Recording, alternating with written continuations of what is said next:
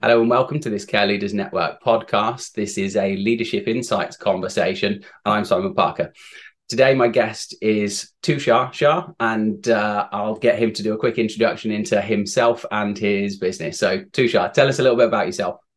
Thank you, Simon, and thank you for inviting me to your podcast. Um, so, my name's Tushar. Um, I'm a co-founder and director of Centrum Group. So we're a family business and we specifically run domiciliary care companies and care homes in the southwest um, and domiciliary in Berkshire.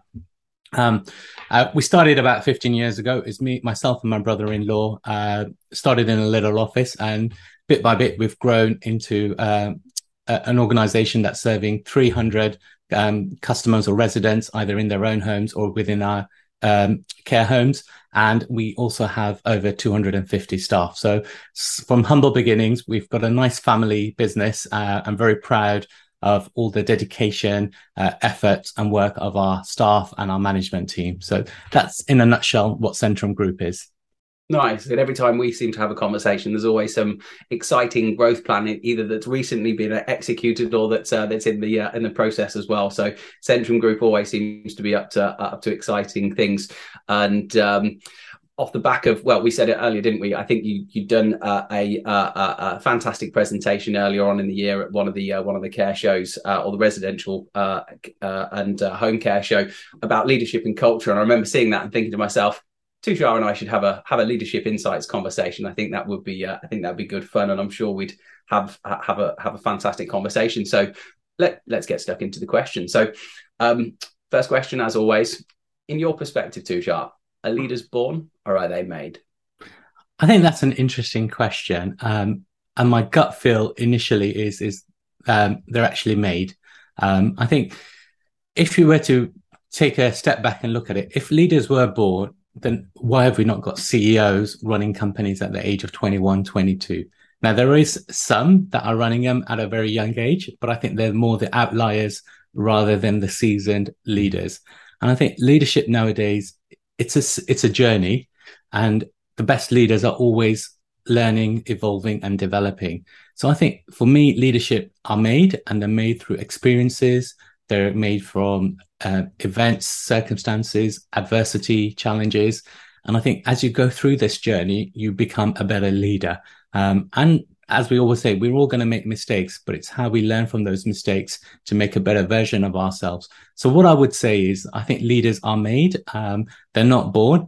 Um, and I think, um, it, it's a real positive thing because in the world today, we do see um, differences in societies, um, economic um, benefits that some people have and some people don't. So I think for people out there is if you're passionate about what you want to do, if you have a goal and a vision, uh, go out, make it happen because leaders are made and it's through those experiences that you'll become a better leader on your journey.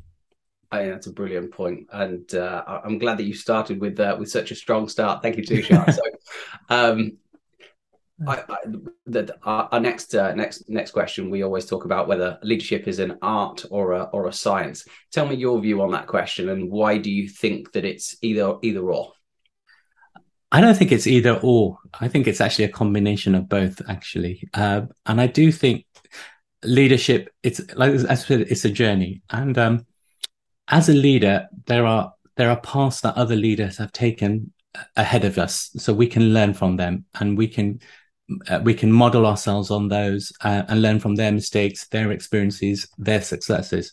So I think in that way there is an element of science to it.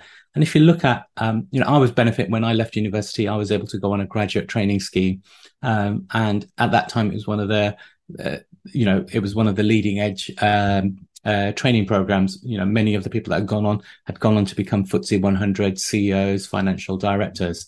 Um, so, and they had a very clear process on that, where you you had lots of experiences in different divisions in the company. You had lots of training and opportunities. And the whole aim was not to pigeonhole yourself into a say, I'm going to be a finance person or a marketing person or a production manager. Actually, right now is about learning what you're good at, what excites you and where you can actually add value to the company. And then after that training program, once you found your passion or your vocation, you were then put onto a journey to become the best manager stroke leader on that process. So I think for me, I think the initial bit is a scientific approach where you're given a lot of experiences and the kind of skills that great leaders have great communication skills, interpersonal skills, emotional intelligence, um, time management, um, uh, building teams, um, you know, critical thinking. These are things that you can learn as well as then solidify that through experiences. So that's where I think any leader can be developed through a scientific approach. But I think what makes a great leader is an art. And I'll give an example of that. There are many companies that are FTSE 100s would be seen as a, a leader. But actually, what makes a great leader is we've got the status quo, we've got the what's going on. But a great leader will look back and say, where's my company going to be in five years' time? Where's the market going to be? Where do my customers, what are the needs of my customer? And that's where they have an art because there's no roadmap. There's no guarantee that that's going to happen. And that's where in themselves, they're painting a picture. And then bit by bit, through their company, through their team, they paint that picture and that vision and make that a reality. Uh, and I think that's the artistic aspect of it. So let's take Steve Jobs, for example. When he redefined music uh, with the iPod, you know, we had Sony was the incumbent. They they had the Sony Discman, the Mini Discman. They, they were the number one um, leader in that sector. But what uh, Steve Jobs said was there was a better way of delivering the experience of music. And at that time, people could not really understand why would I want to. Um, they couldn't really get it through. And I remember being in New York in um, 2003 and in the Apple store. And we were so excited by the iPod, me and my friend, we were sharing and talking about it. And actually, we we're so excited that people were asking us for our opinions, thinking that we were working there. But that's what a great leader does. And that's an art. They inspire their consumers to become raving fans. And I think that's something that um, only an artistic vision can create. So I think science will get you to a leader to a certain stage. But to become a great leader, you need to take a bit of an artistic approach because it's going into the unknown. And that's where you need to have faith, you need to have passion and vision. And I think that's why I think it's a combination of both. Um, and that's where hopefully it gives some clarification of why I'm sitting on the fence, but also people can see the reasons why what makes a good leader and a great leader. So that, that's a really, really interesting point. And I don't think I've certainly never looked at that way before. So the the science is almost the learning process. So you have to be scientific in the way that you kind of collect knowledge and data and understanding and all of that type of stuff. But then the art is about the execution of the vision and the, as you say, the kind of the painting of the of the picture. And that kind of makes sense. Even just the the language that I've kind of relayed that back to myself it, it, it, makes more sense. But I've certainly never looked at it through that lens before. So I think that's a, a, a, really, really good way to be able to break it down for people to to, to really understand. I'll be interested to to hear from other people as well. To uh, once I have conversations with people outside of the podcast to share that insight with them and see how they see how they see that as well. But I think that's I think you shared that in a really, really eloquent and structured way, which makes makes a lot of sense. So you touched upon this briefly uh, again uh, uh, uh, earlier on when you were answering that previous question uh, about management and leadership. What would you say the difference is between management and leadership? I think it's a really fine line. And I think the way I would look at management is managers need structure. They need something where they've given parameters or a system and they will run that system and they'll run within those parameters. I think leaders they will carry on doing that, but they're also able to operate at a level of uncertainty where maybe it's not clear what the challenges are. So let's give an example. Right now within our company, we've got a cybersecurity um, uh, challenge um, where our systems are being attacked and, and they're down. So at the moment, um, our team are rostering um, using spreadsheets. Now, if I look back at it, the management team were very good at managing that situation. They were fantastic. Overnight, they created spreadsheets. They made sure our customers were safe and our carers knew what calls that they had to go uh, and visit. So we, we made sure our business operated fine. Where the leadership came into element was actually we could carry on like this for a week or two, but if we carry on like this, we're not going to have a business because actually our staff are going to get burnt out. We're going to start making mistakes and we're no longer going to be able to grow because we don't have the data to understand that. So leadership is about saying, look, we need to take some decisive action. It may not be the perfect action because we're under pressure, but we need to find a solution that allows us to get to a level of normality so that we take the pressure off our office staff and we can start growing and ensuring our customers are getting good and outstanding care. And I think that leadership for me is about dealing with uncertainty and taking difficult decisions without all the facts, but listening to their staff, their managers, and then saying, these are our options. And based upon everybody's views, looking at the data, I feel that this option is the best one and making sure everybody's into it and then goes on to deliver that. So for me, that I feel is the difference between leadership and management. And I think managers can become great leaders, but they have to be given the opportunity to make mistakes and and learn from learn from making those mistakes. And I think that's where many people are afraid to make that leap from becoming a manager to a leader because they when you're a manager, you have that certainty. You know that these are your KPIs, and as long as you're delivering that and your team are happy, um, you're fine. You're in a job, and your boss is going to be happy. But actually, that will get you so fine. And if you want to grow and you want to develop or you want to reinvent your industry, you need to be able to make mistakes and say, look, we tried this, it didn't work, but this is what we learned. So if we do it next time, let's make sure that we factor these aspects into it. I think that's a, a, really, really important insight that you've uh, that you share there around just kind of really around the kind of the humility of um, being that the level of self awareness and understanding that mistakes are going to be able to, to, to be made. But again, it's data; it's not failure. Um, it's yeah. interesting. We have a we have a different perce- perception of failure in this country. I think America kind of almost her- they they they they uh, they, they champion and um, uh, there's there's there's uh, there's nobility in, in, in failure because you you gave it a crack. I think in the UK we've got a lot lot long way to come from that perspective because I think it's maybe not as frowned upon as it once was. I feel like we're undergoing a bit of an mm. evolution with that, but um, but yeah, I still think we've um, uh, uh, uh, we have a lot to learn in that uh, in that respect. So uh, good good point, well made. Um, at what point would you say that somebody becomes a leader?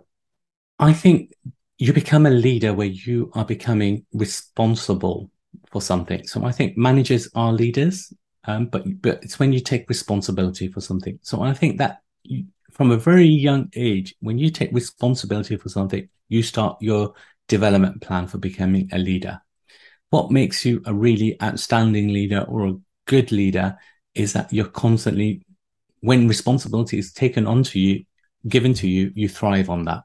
You realize that you have an, an opportunity to really make a difference to your business, to your team, to your organization, to your community, um, and to your customers. And I think for me, leadership begins when you start taking responsibility and, and you own those uh, successes as well as those failures. Um, and those failures you realize are stepping stones and not defining you. And I think that's a very important aspect of a good leader.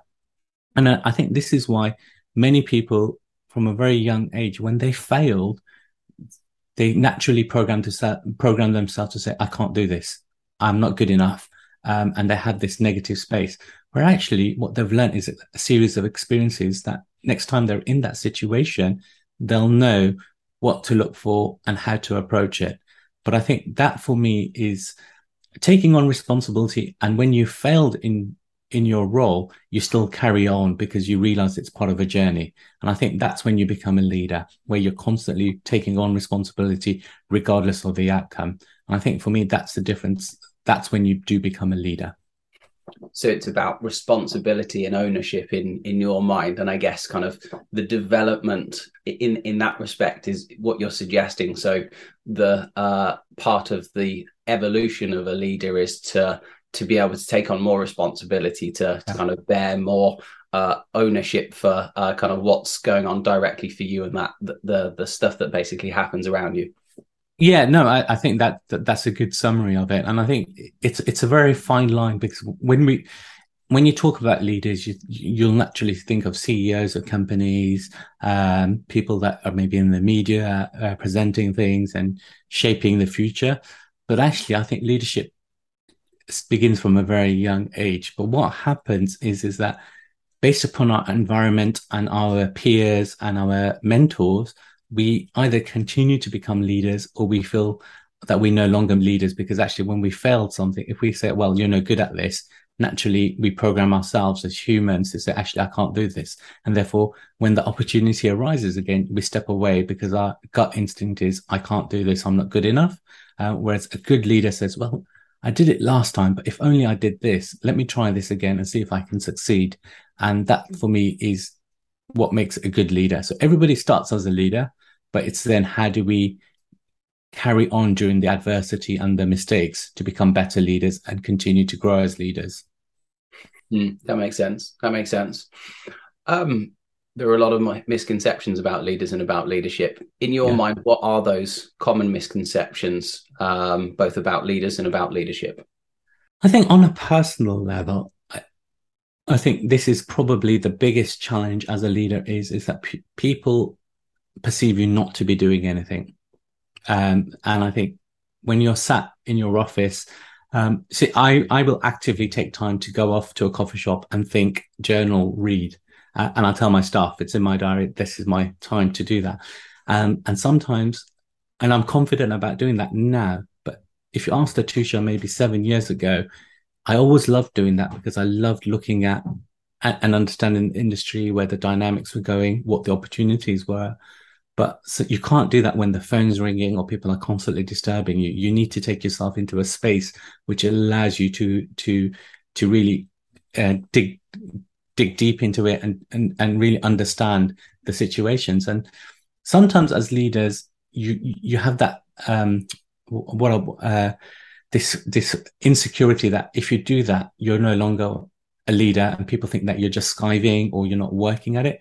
But actually, I think it's really important because as leaders, sometimes you don't need to justify what you're doing as long as what you're doing is for the benefit of the company, the staff, and its customers. So I think some of the misconceptions of leaders is, is you know, on a personal level, is I know as as a director, my role is to think of strategy, to think of opportunities, and how are we going to grow that next next management team or that next business. Um, and I can't do that in the day to day office when the phones are ringing or we've got we've got many crises going on. Um, and if I give the comparison, my co-director, who is the complete opposite of me, he's very good at project management, very good with the numbers, very operational. Um, so people will see him, and when he asks things, he knows the answers. He'll know what policy or what process to go to.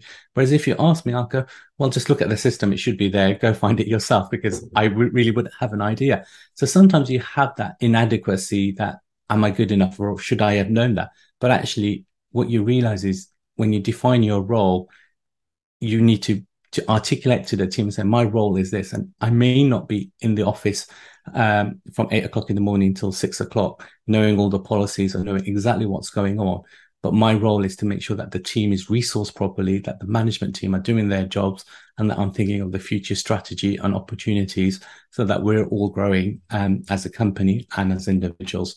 So I think for me, that that as a personal level is the biggest mis I felt is um, as a leader was a big misconception that because I'm not in the office, I must be skiving or playing golf kind of thing. But actually, it's not. It's actually, I'm actually going out there to network, to learn, to understand what are the opportunities for us as a business. What, what's really interesting about what you said there. So coming back to the point around the the the the the the artistry, um, if that's a mm. word, um, of um, setting up a vision and taking people on that journey and inspiring people that's that's a creative endeavor. Now, mm. I was watching one of the Steve Bartlett pod, podcasts recently, and I can't think for the life of me the chap's name. I'm terrible with pop culture. He's a he's a songwriter and singer of some significant caliber, but I'm just uh, useless in that respect, and I can't remember the chap's name. James something. Um, anyway, so his uh, he he basically tells this story that his mum kind of chastised him for being uh, the kid that was looking out the window, you know, kind of mindlessly looking out the window, or at least seeming to be mindlessly looking out the uh, out the window. Uh, and he references the fact that now, if he feels like he's um, kind of daydreaming, mindlessly looking out the window, I say mindlessly, quite kind of quote unquote mindlessly, um, he's working, he's creating. Yeah you know in his mind he's he's looking at things he's imagining things he's he's he's he's uh, kind of connecting different data points and he's he's visualizing kind of how something that would work musically how he can connect the dots with the with the vocals with the backing music with the backing singers all of that type of stuff and it's almost like he's it, it, it, it's a it's a mental um, canvas that he has where he's painting this this image in his mind that he then then needs to to manifest in in, in the music and I think the point that you've uh, made there as well, every company should have a visionary and an integrator. Uh, it's kind of well documented. That's yeah. the, the, kind of the CEO COO kind of balance, if you uh, if you like. Um, and there's there's always going to be tension in between those two roles, and they're always going to be undertaken by very very different personality types. Obviously, Mehul, great great guy in so many different ways, but as you say, like polar opposites in in kind of characteristics and things. Um, but you need that for that role, uh, and it's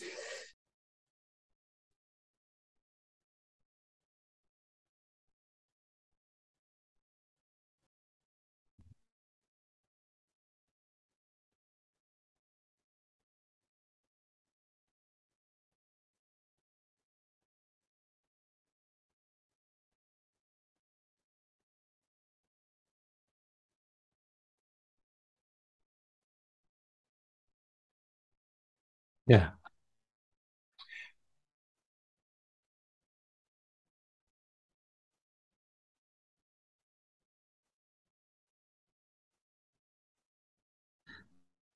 I think for me, I think a good leader is is embedded in the business. They understand the business, um, and they're seen as a good leader. I think a great leader creates a legacy. And when I talk about a legacy, I think they remove themselves away from the business so that the business survives when they're not there or they're gone. So a good leader is somebody that will still be championing the culture, the vision, the processes. But the minute they are no longer in the business or don't have the same drive or the same motivation, you see the business um, sort of plateauing or declining slowly. And for me, a great leader is somebody that brings people on that journey they inspire them. They say, right, this is where we're going. And if I'm not here, people will step up and still deliver on that. And I'll give that as a prime example was when we started our care home businesses. So we're based in Berkshire and that's where our domiciliary care business is. But we brought these two care homes in Devon. They were inadequate in administration and people just told us we're mad for taking these on. And they were probably right, if I'm being honest. Um, but we got them at a price that made it worthwhile. Um, but when we when we were going through this journey, we realized that we couldn't focus on Bluebird Care as well as um, uh, the care home. So we actually put a management or a senior leadership team into our Bluebird Care business. And what we said to them was, this is what we want you to do. These are the parameters. These are the values. And if you hit these targets with these standards, we'll reward you accordingly. And we set them a goal of doing this within, I think, three to five years. Actually did it within 18 months. Um, and they continue to do that, even though there's those incentives or those goals are not there. And that to me shows that actually that's where we've created a legacy that if Mehul and I were not there, that business will still continue to thrive with the same values and the same standards.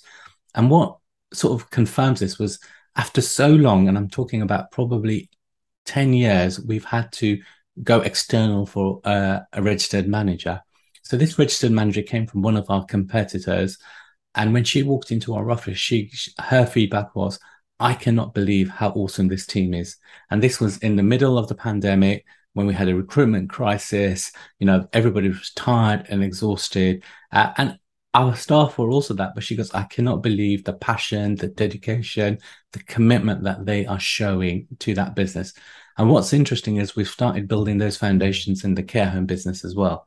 So I think that's what for me is a great leader is that a great leader has a way of creating a culture and um, a, a, a, blueprint for people that actually means that if they are not there, that business continues to thrive under the same values and uh, and objectives that the founders and the leaders had originally put in. And I think that's the difference between great leaders and good leaders. So it's almost like this mindset of succession planning, in as much as the fact that the the um, not that you've exited from the business as in like from a day-to-day perspective not not not, not talking about selling the uh, selling the business but it things tick along nicely yeah. where you're not there because you've created this environment for the team to to succeed because they've got there's the right team in place they've got the right systems in place they know what the expectations is and they're inspired and motivated to to Yeah. strive for that in that in that direction. Of course, there's going to be bumps. It's just the way that it goes. Social care, particularly, but the trending in the right direction because they know where they're headed, why they're headed there, and how they're going to get there. And I, I and I think we touched on it in the previous conversation. We were talking about vision and integrators. Um, so that comes from um, the book Traction, um, where, where we've got it.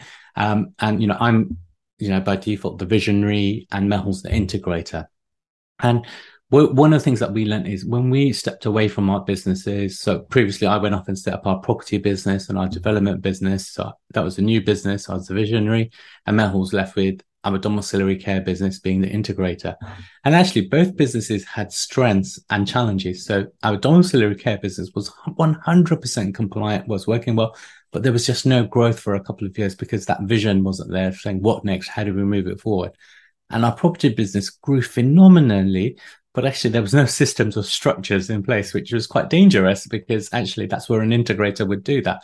So what we've realized is, is that whenever we're creating companies, we're trying to make sure that no, most people will by default say, I've got a great integrator. They'll manage that business and, and they'll keep it ticking along, which is probably good for five to eight years. But, you know, if you look at the care, um, uh, care home business, eight years is a long time. What was happening eight years ago in the care sector is completely different now.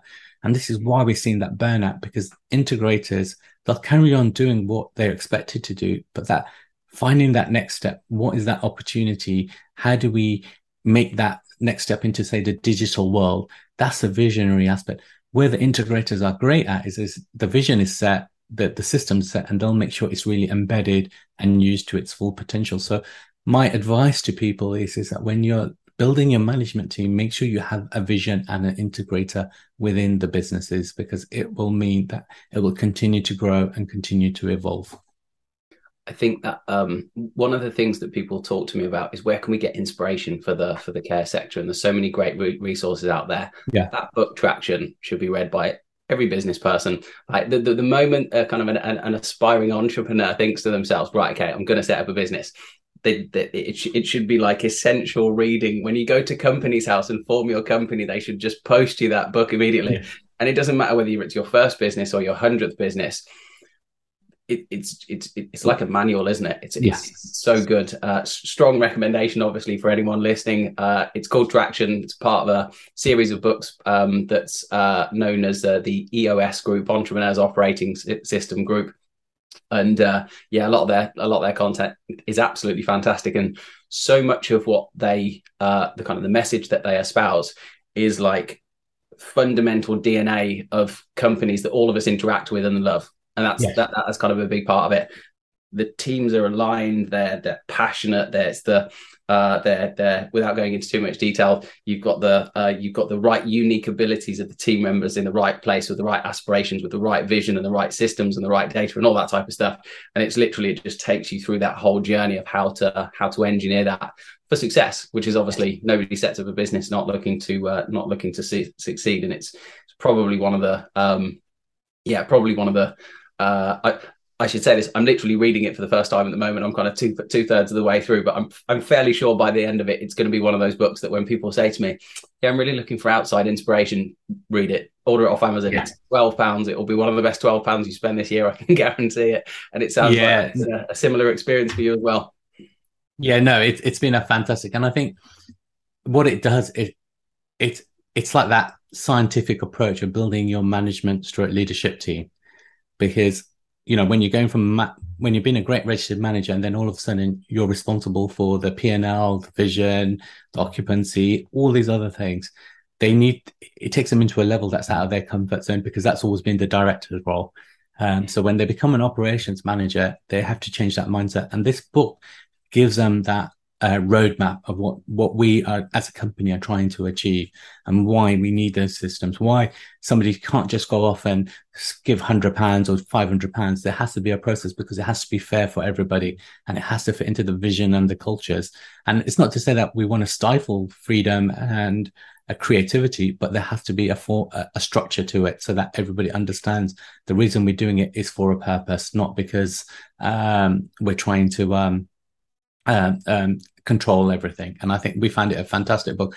And whenever new new members of staff staff and say, "Well, what do you do, Tushar? What do you do, Mehul? Um, how do you work?" I always give them that chapter uh, from vision, um, the vision and integrators bit, because I say, "Well, that's my role and that's Mehul's role," uh, and they really benefit from that process. Good, good point of uh, good point of reference. So, uh, so yeah, I conversation is not necessarily about traction as a as a as a um, uh, as a as a as a subject matter relevant to uh, to leadership insights, and we're definitely not getting paid for this. Uh, just as an FYI for everyone, but it's a it's a very good book, so definitely well worthwhile considering. Uh, particularly, again, it's on Amazon. It's twelve pounds, and you can get it delivered tomorrow. So, um, coming back to the leadership insight side of things, um, what would you say the top three most important characteristics are of leaders? I think it's very difficult to define it into three. But if I was to say what are my top three, I think that would be a very um, may give people some insights of what I see as important as the leaders. I think the first thing is fantastic interpersonal skills. I think when you're a leader, you have to communicate and adapt your style to the person that you're talking to. And I think this is where a lot of leaders um, they they get frustrated or they fail because what they are saying is correct, but actually the way they're articulating and communicating it um, not creating the same response.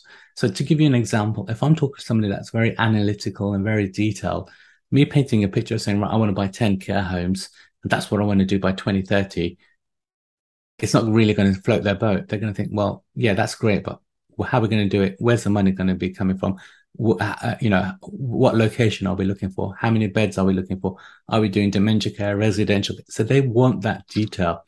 So I need to sit down when I'm talking to those types of people to give them that structure and that detail. Once they understand that, they'll get really excited by it. They go, right, we're not going to buy 20 care homes tomorrow. We're going to be buying one every year. And then this is how we're going to be developing the business when I'm talking to say somebody who's visionary, they don't want that detail. They want to be excited by right. You want to buy 20 care homes by 2030. Great. Let's let's get cracking. So I think your interpersonal skills are very important because that will determine whether your vision gets um, inspires this right response from your staff. So I think interpersonal skills is really important. I think the second thing is is a commitment to continuous learning, and I think it's you see that with leaders where when they get to a certain stage they feel that they've made it they've got the title they've got the um the car the salary the house and everything. But actually that's when you're the most vulnerable because that's when you've got to stay on top of your game. Because when you're in a crisis that's when people are looking at you for guidance for leadership for that decision making. And that continuous learning will allow you to be on top of your game and keep you uh, humble and um, humble enough to, to to, to say, I don't know the answers. Let's bring in some experts or let's let's listen to my staff. So I think um, continuous learning is the, the, the the second thing. And I think the third thing is actually listening. Um, I think you know I'm probably it's probably my biggest weakness being a visionary because I'm always trying to articulate my viewpoint. But I think listening is a very very important skill to have as a leader because actually I don't know what's happening on the ground level with my staff. But if I listen to them, I can, by their body language, by the words that they're using, I can really understand whether they're happy or not, or whether there are things that we as a leadership management team need to be doing to make sure that they uh, uh, feel feel valued. So I think listening is a very important skill. So I think interpersonal skills is a very important one, and I know listening comes into that, but I think that for me is a a, a separate skill in itself. I think continuous learning and like I said, real listening skills. And I, I, think some of the people that I've always been inspired by are those three. They have those three, and I sit there and think, wow, they're just able to to when we're in this big conversation, they understand their facts. They're able to articulate it with clarity. They then know they want. They're then inspired to learn about it, or they show their their depth of learning, and then they listen to your responses, and then uh, and your understanding of it and then respond accordingly. So for me, those are the three characteristics that I feel personally make a great leader. Three great points. Enjoyed all of them and uh, well uh, positioned as well. Your explanation with them, I think, is uh, uh, uh, part of what makes that important because you just added that extra layer of context in there. So, yeah. um, the world's evolving, particularly at the moment. Uh, we were having a conversation before we uh, jumped on the uh, on the conversation today. The fact that um, the landscape of everything seems like it's uh, it's evolving. In your mind, how is leadership evolving over time? I think leadership now, for me, I read a really fantastic book about six years ago by Robin Sharma. It's called Leadership Without Title. And I think that's where leadership is evolving. I think if when I was starting my career, leadership was you got to become a director. There were certain zones, you got certain salaries, and you had certain perks. And I think that may have been the old way of leadership. I think leadership now is without title, so that actually it's not just the CEO or the directors that are leaders. Leadership has to come throughout the whole organization. You know, when, you know, right now, um, I went out for a meal um, for a pizza, and it was awful um, because I know people are stretched for um, uh, staff and things are taking a little bit longer. But what I found was the response from the waiter staff, they just didn't have that passion and the energy. There wasn't, look, I'm really sorry, we're short staffed. Please bear with us. It was just like, well, you're just going to have to wait kind of thing. And for me, leadership has to come throughout the organization and say, look, I'm really sorry. I'll, um, you know, it is coming. Let me speak to the chef. I'll tell you what time it's coming. Um, is there anything else I can do in the meantime to help you uh, with your experience? And I think we've lost that. And you know, recently I went on a holiday in America, and America was always uh, some, some somewhere that was passionate about its um, customer service because of its tipping culture. But, but what, we, what we found was actually the customer service wasn't as great as we experienced on previous trips, but the tips were still expected. So I think leadership now has to come through the whole organization. It, has to start at the top, that's by all means, but it has to filter through the organization. And, and when I talk about leadership without a title, that means that if it needs to be, the CEO will get on the on onto the onto the shop floor and demonstrate the way it needs to be worked. And an example of that was Howard Schultz with Starbucks. So Starbucks went through phenomenal growth and then lost its way around 2007, 2008. Um, and Howard Schultz came back as the CEO. And the first thing he did was he went around all the stores, worked on the shop floor, and goes, We've lost our culture. We've lost the way of that passionate service that we used to give to our customers. And I think what they did was shut the stores for the, uh, a week or something and retrain all their baristas into the art of the Starbucks coffee. And what you saw was everybody was screaming, thinking that's going to cost your business X amount. But actually, he went on to revive the company and grow and make it a fantastic company. Unfortunately, now it's got its challenges, but that was, you know, for 10 years, it had fantastic growth. And he really reinvigorated the Starbucks culture and the way of delivering that coffee. So I think leadership with that title is something that I think is now where we have to be. We can't be just because I've got that title, I can delegate. We have to show and we have to lead from the front. And I think that's really important.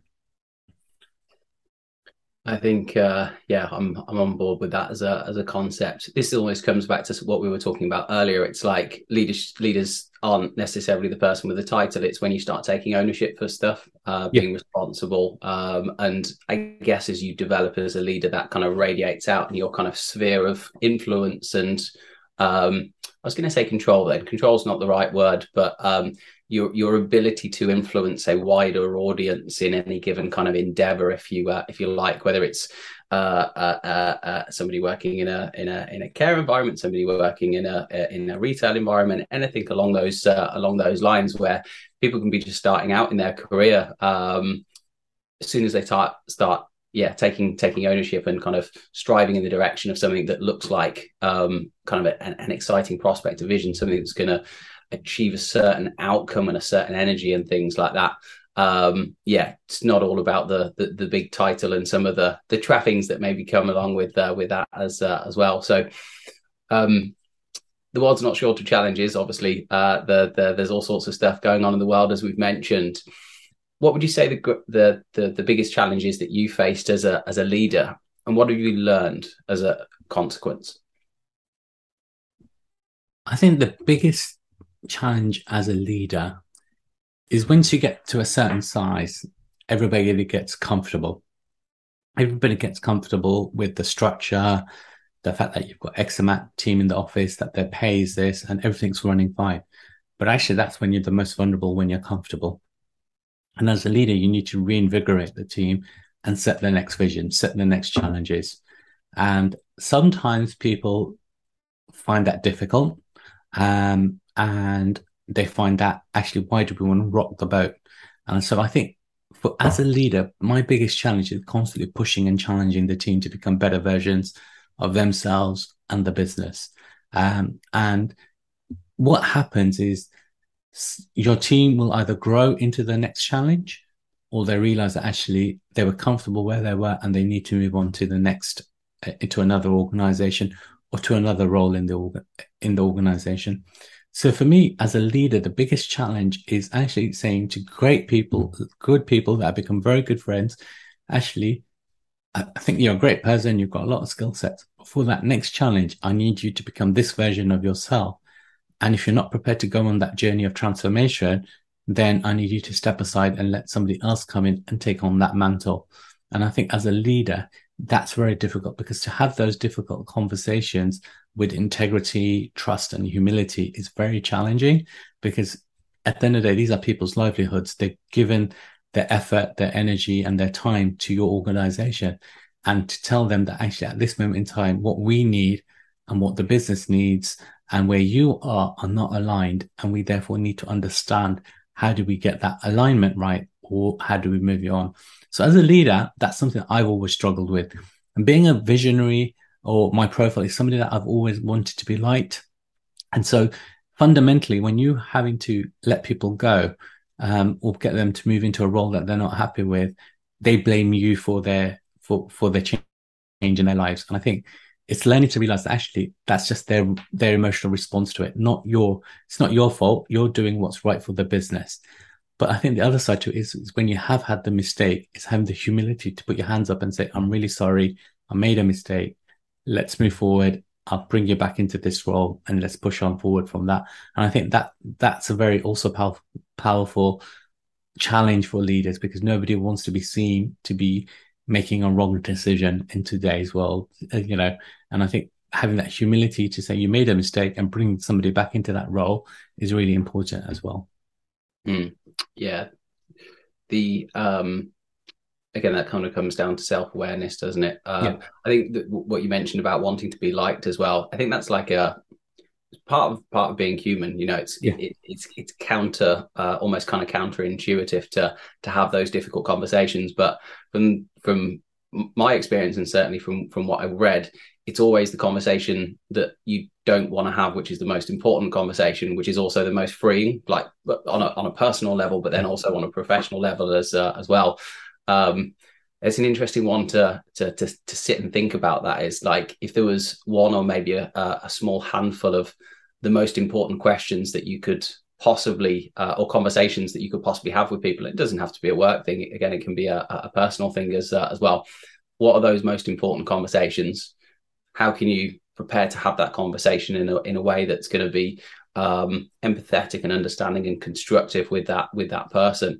Um, because the likelihood is there's probably some tension with them as well. There's there's mm-hmm. there's, it's the it's the long term pain, short term uh, sorry short term pain, long term gain type uh, type scenario. Because if there's a conversation to be to be had, they they, they probably recognise that as uh, as well. They they, they they're getting a certain feeling intuitively that there's something that's uh, that's awry, that's amiss, that's that's that's not quite quite right. Uh, and often when you have that conversation, it's it's like a loads lifted. You know, like you you almost feel, uh, as I say, it's uh, it's quite a freeing experience as uh, as well. So interesting little challenge. I'm going to be thinking about this as uh, as well. What are some of the conversations that I need to to have and to to prepare to have those conversations as well, both both personally and professionally. So. Um, you you you referenced a couple of um, uh, different influences in our conversation. Uh, you, you strike me as somebody that's quite studious as well uh, in your kind of uh, um, journey of learning and trying to better yourself. In the context of the uh, those influences, who are the leaders that inspire you the most? I think that's a really good question, and I think the gut feel is you'd look at your Elon Musk, your Richard Bransons, and I think, I think it depends on where you are in your journey um, as an entrepreneur, as a leader.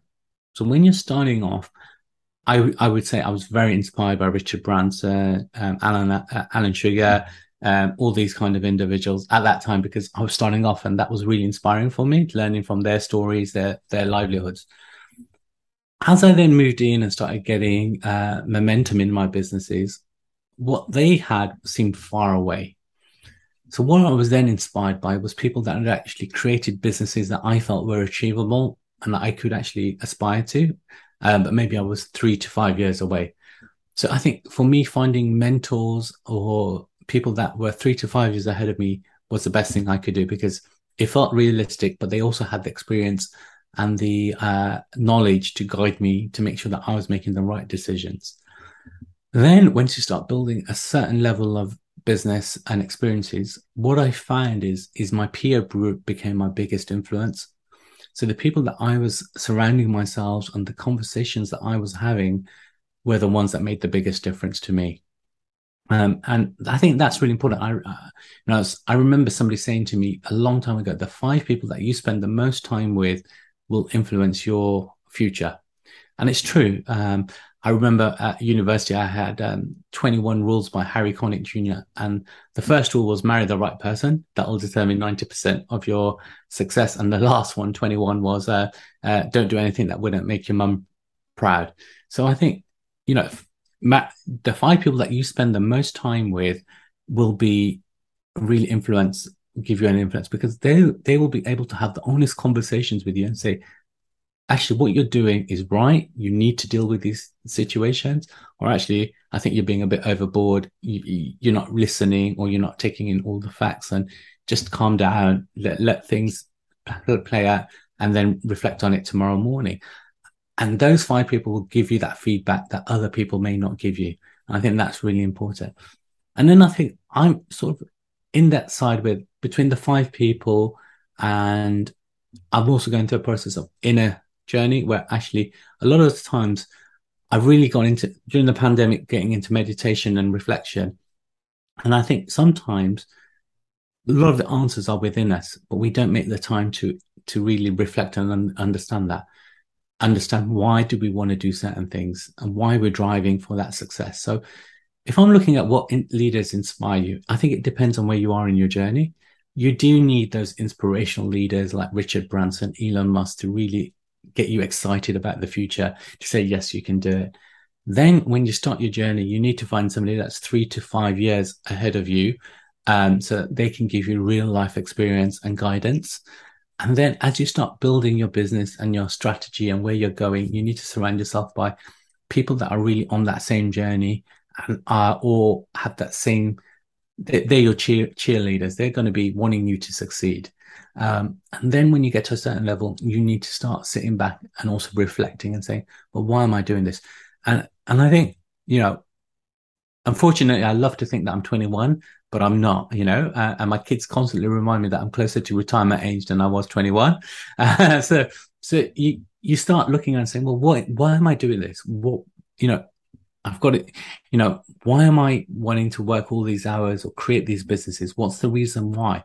And I think you've got to find that purpose, and that purpose will only come from within because that will get you out of bed when you don't need to get out of bed. And I think that's the important thing. And I think for me, leadership comes from all of these different levels, and you, depending on where you are, you need to find that right mentor. And sometimes you you, you yourself are your biggest uh, critique and your biggest cheerleader and you need to control that as well. So i think that's where i that's what i would say to people rather than just coming up with some random names. Got you. Uh, again great context. Um, again there's there's always going to be those kind of big bold uh, leaders out there that have uh, achieved kind of astronomic success. But i think that point around finding people that are that little bit ahead of you that you can that you can benefit from because they're going to have the latest experience in what you're looking to uh, to achieve and you can um, uh, you can you can I remember hearing somebody describing it. I think they were quoting some uh, like Stoic philosopher or something along those lines. I can't remember exactly the set of circumstances, but they talked about annexing knowledge. Hmm. It's almost like the mindset of uh, if we're to uh, if we're to um, uh, see the stars, it's to, to be standing on the shoulders of giants type thing. It's, it's, it's, taking benefit of those influences around you, wherever they may come from, to, to help you on your on your own journey, yeah. uh, and looking for different sources of inspiration and things as well. So, what would you class as being the best piece of leadership advice that you've ever been given? I think it comes back to the previous answer that I was talking about, and I think there's a book um, in 2015 to the external world I had the best life ever. I had a property business that was flying. We had Bluebird Care that was flying. We had a development business. I was doing really nice holidays. And I think to the external world, that was a real, real, uh, oh, you've made it, you know, you've done really well. Um, you know, starting from inner city Birmingham, you've, you've got to where you are now. Um, but actually, at that point I was on holiday and I was probably not happy with where I was personally and uh, where you know where we, I was going with our lives. And I remember reading a book. Somebody gave me a book called by Roger Hamilton. It was called uh, The Millionaire Master Plan. And it, excuse the millionaire aspect of it, but actually the book is probably one of the best books I ever read because it talks about nine levels of wealth. And at each level of wealth, there's a level of influence that you have um, that will determine, you know, how much money you make. But each level you need to go through in order to stay at the next level. And when I read that, I was just WhatsApping Mehul uh, on holiday and saying, look, we need to read this book because what we had built was built all these businesses that revolved around me and Mehul being there all the time, you know, making the decisions, paying the bills, finding, you know, finding the next manager, just firefighting. And it's exhausting and tiring. Um, and what we realized is actually we needed to stop, pay, we need to start building teams. So I think the best lead, and that book changed our whole philosophy, which was basically, you know, we don't build businesses, we build teams that run businesses. And I think that book for any entrepreneur is really important because when you start your entrepreneurial journey, you're going to be in debt. It doesn't matter if you've got £100,000 in the bank or £10,000 or one pound. When you start investing in your business, that bank balance is going to go dramatically down because you're investing in your business and you're going to be um, losing money. And you've got to make sure that you're on top of your finances because a lot of people don't do that. They go out and blow it on marketing budgets or posh uh, memberships of uh, or nice offices and laptops. But what they need to do is really focus on getting customers and income into the business. And then you get the point where you're constantly having to do everything. And that's part of the journey because you need to be doing sales, you need to be doing finance, you need to be doing the marketing, HR, because you can't afford to bring in people. But you can start slowly building people in to take some of that off you. And then once you built your team, you then become a really good, you get paid for being a really good manager, leader in your business. But your your earnings are capped by how much time and energy you put into it. The minute you stop working, the business stops working. And that's when you get to that green level, which is you've got to build your teams. And then from building your teams, you get to the blue level, which is your orchestra, where actually, you know, your teams are running that business based on the culture, the values and KPIs that you set.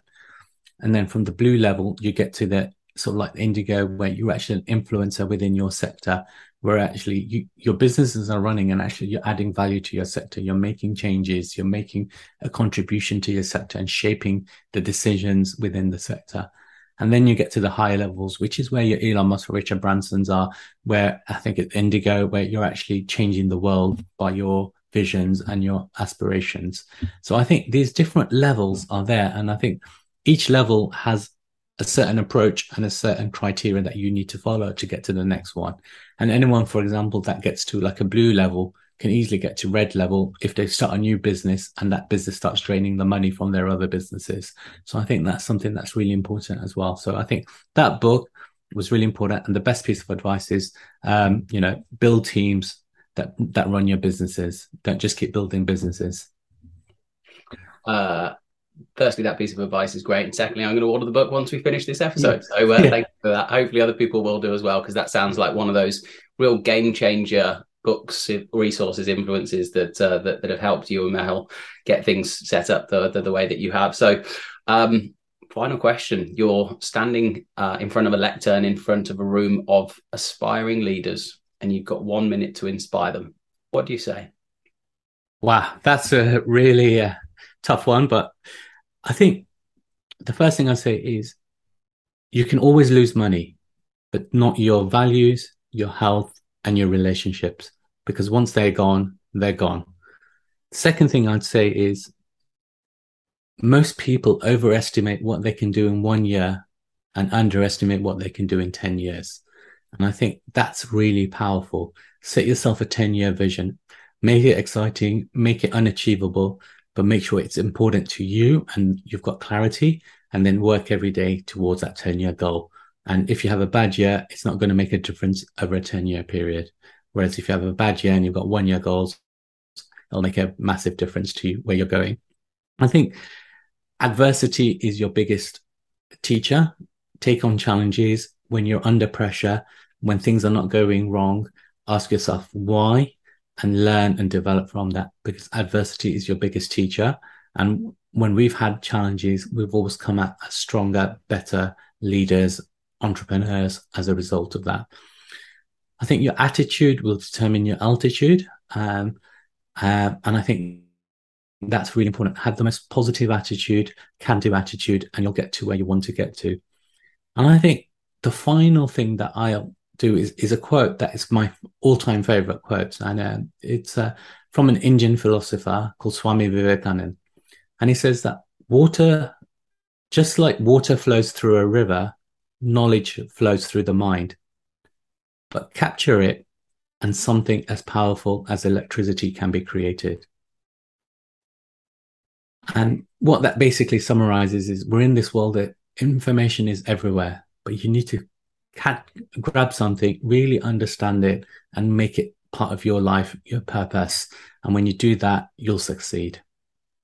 Eloquent, well thought out, and impactful. That's how I'd summarize our conversation today, Tushar. It's been a real pleasure. Thank you so much for your time. Uh, there's there's so much that you've unpacked there that I think people will be able to take away and uh, and run with some really really solid recommendations anecdotes and experiences of yours that you've shared on our conversation. So uh, thank you, sir. Appreciate it. It's been great hearing more about your leadership insights. Thank you very much, Simon. Really appreciate it.